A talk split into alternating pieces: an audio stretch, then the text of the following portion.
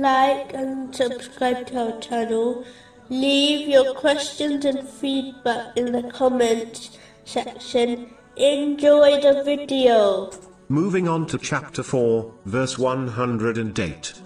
They conceal their evil intentions and deeds from the people, but they cannot conceal them from Allah.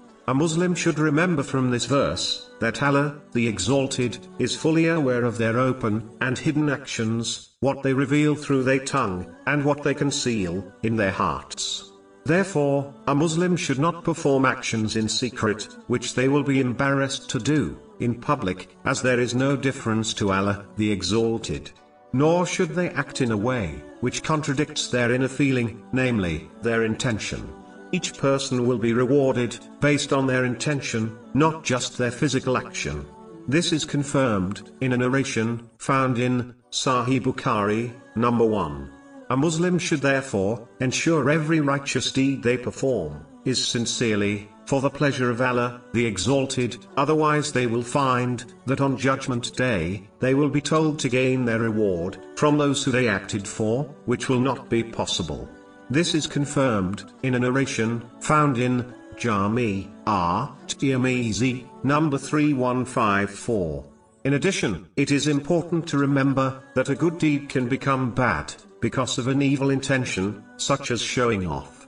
But an evil deed, can never become good, because of an intention, such as stealing, in order to give charity. Finally, a Muslim should learn, that even worldly deeds, can become good deeds, because of one's good intention.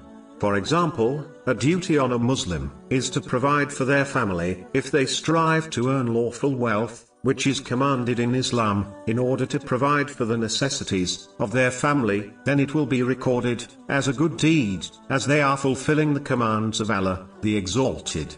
This is confirmed in a narration found in Sunan an Nasa'i, number 2546.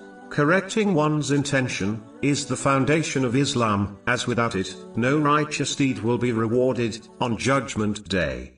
Therefore, Muslims should gain the necessary knowledge, in order to correct their intention, so every lawful action, whether worldly or religious, becomes a righteous deed, which will benefit them in both worlds.